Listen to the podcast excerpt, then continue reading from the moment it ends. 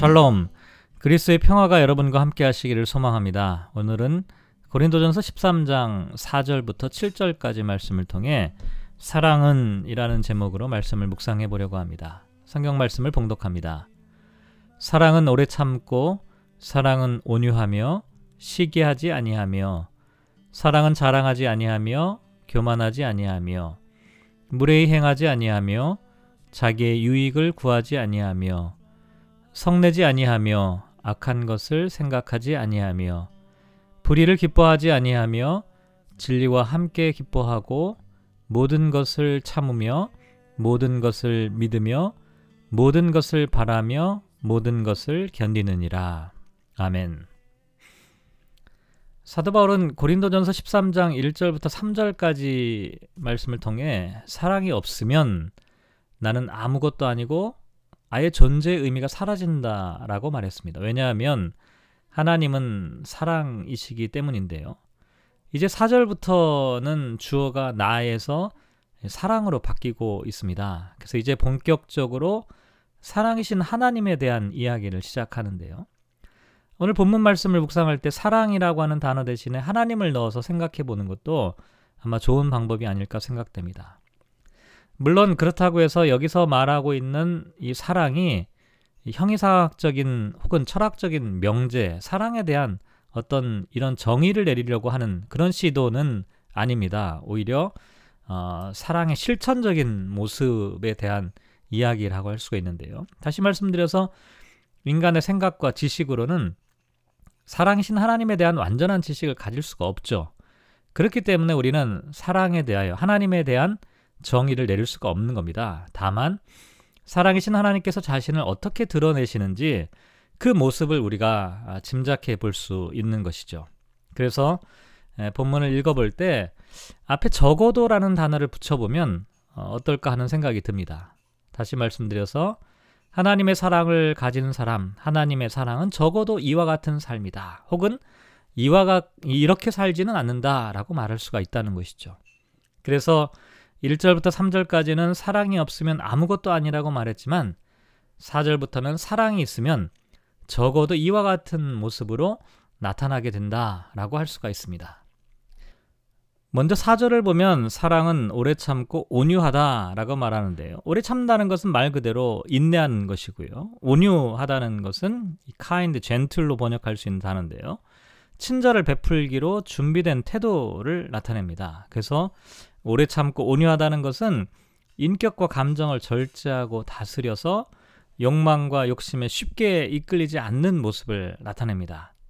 그 다음부터는 사랑이라고 할 수 없는 것들에 대한 것들을 말하고 있는데요. 먼저 사랑은 시기하지 아니하며 사랑은 자랑하지 아니한다라고 말합니다. 시기하는 것은 남을 나보다 낮게 여겨서 존경하는 것과는 정반대로 나보다 다른 사람이 우월하다고 섭섭하게 여기는 것을 나타냅니다. 그래서 나에게 없는 것을 남이 가지고 있을 때 시기하게 되고 남이 없는 것을 내가 가지고 있을 때 뽐내는 것을 자랑이라고 말할 수가 있죠. 둘다 아, 비교하고 경쟁하는 특징이 있는데요. 이와 같은 것은 사랑에서 비롯되는 것이 아니라는 것입니다.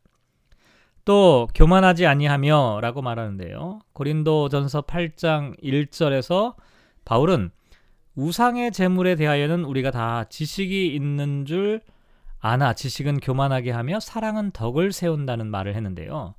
인간의 지식은 참된 진리가 아닙니다. 그래서 얕은 지혜와 지식이 있다고 해서 모든 진리를 소유했다고 말할 수가 없죠.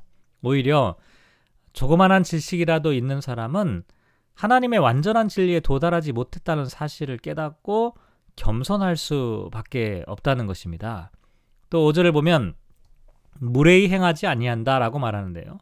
무례하다는 것은 말 그대로 예의가 없는 것입니다. 또 질서를 파괴하는 것이죠. 이것도 이기적인 생각과 관계가 있는데요. 무례한 사람은 다른 사람에 대한 존중과 배려가 없고 자신의 주장과 견해를 다른 사람에게 강요합니다. 이런 모습도 사랑이신 하나님과 절대로 함께할 수 없는 모습이죠. 왜냐하면 사랑이신 하나님께서는 전능하신 하나님임에도 불구하고 인간을 무례하게 대하지 않으십니다. 오히려 하나님은 인간이 회개하고 돌아오기를 지금도 바보같이 기다리고 계시는 그런 하나님. 인간에게 회개와 아, 회개를 강요하거나 억압하지 않고 스스로 하나님께로 나아오기를 기다리고 계신다라고 말씀을 드릴 수가 있습니다. 또 자기의 유익을 구하지 아니한다라고 말하고 있는데요. 사실 모든 사람은 자아가 있기 때문에 자신의 유익을 구하지 않을 수가 없습니다. 그런데도 사랑이 자기의 유익만을 구하지 않는다는 것은 사랑이신 하나님의 은총을 받은 사람들은 예수님의 말씀처럼 주는 것이 받는 것보다 복되다는 사실을 알고 있기 때문에 다른 사람들을 위한 참된 유익을 구한다라고 말하는 것입니다. 또 성내지 아니하며 악한 것을 생각하지 아니한다라고 말하는데요. 성낸다라고 하는 것은 이 잠재되어 있던 증오와 분노가 폭발하여 다른 사람에게 그 화를 전가시키는 것을 나타내고요. 악한 것을 생각하면 할수록 사람들은 분노가 쌓이고 그 분노가 다른 사람에게 치명적인 독이 되죠. 하지만 사랑은 다른 사람들에게서 선을 찾는 것입니다. 끊임없이 착함을 찾아가는 것이죠. 최악의 상황 속에서도 최선을 찾아가는 과정입니다. 그래서 사랑은 연약한 사람의 단점 대신에 장점을 보는 것이고요. 그래서 상대방을 귀하게, 존경하게, 또 존중하게 되는 것입니다. 또 6절을 보면 불의를 기뻐하지 아니하며 진리와 함께 기뻐한다라고 말하는데요. 사랑은 불의를 행하지 않지만 결코 다른 사람의 실수나 죄를 기뻐하지 않습니다. 오히려 불쌍히 여길 뿐만 아니라 적극적으로 진리를 기뻐하고 최선의 진리를 추구하죠. 왜냐하면 사랑은 가짜가 아니라 진짜 진리를 추구하고 진리를 기뻐하는 것이기 때문입니다. 그리고 7절을 보면 모든 것을 참으며 모든 것을 믿으며 모든 것을 바라며 모든 것을 견딘다라고 말합니다.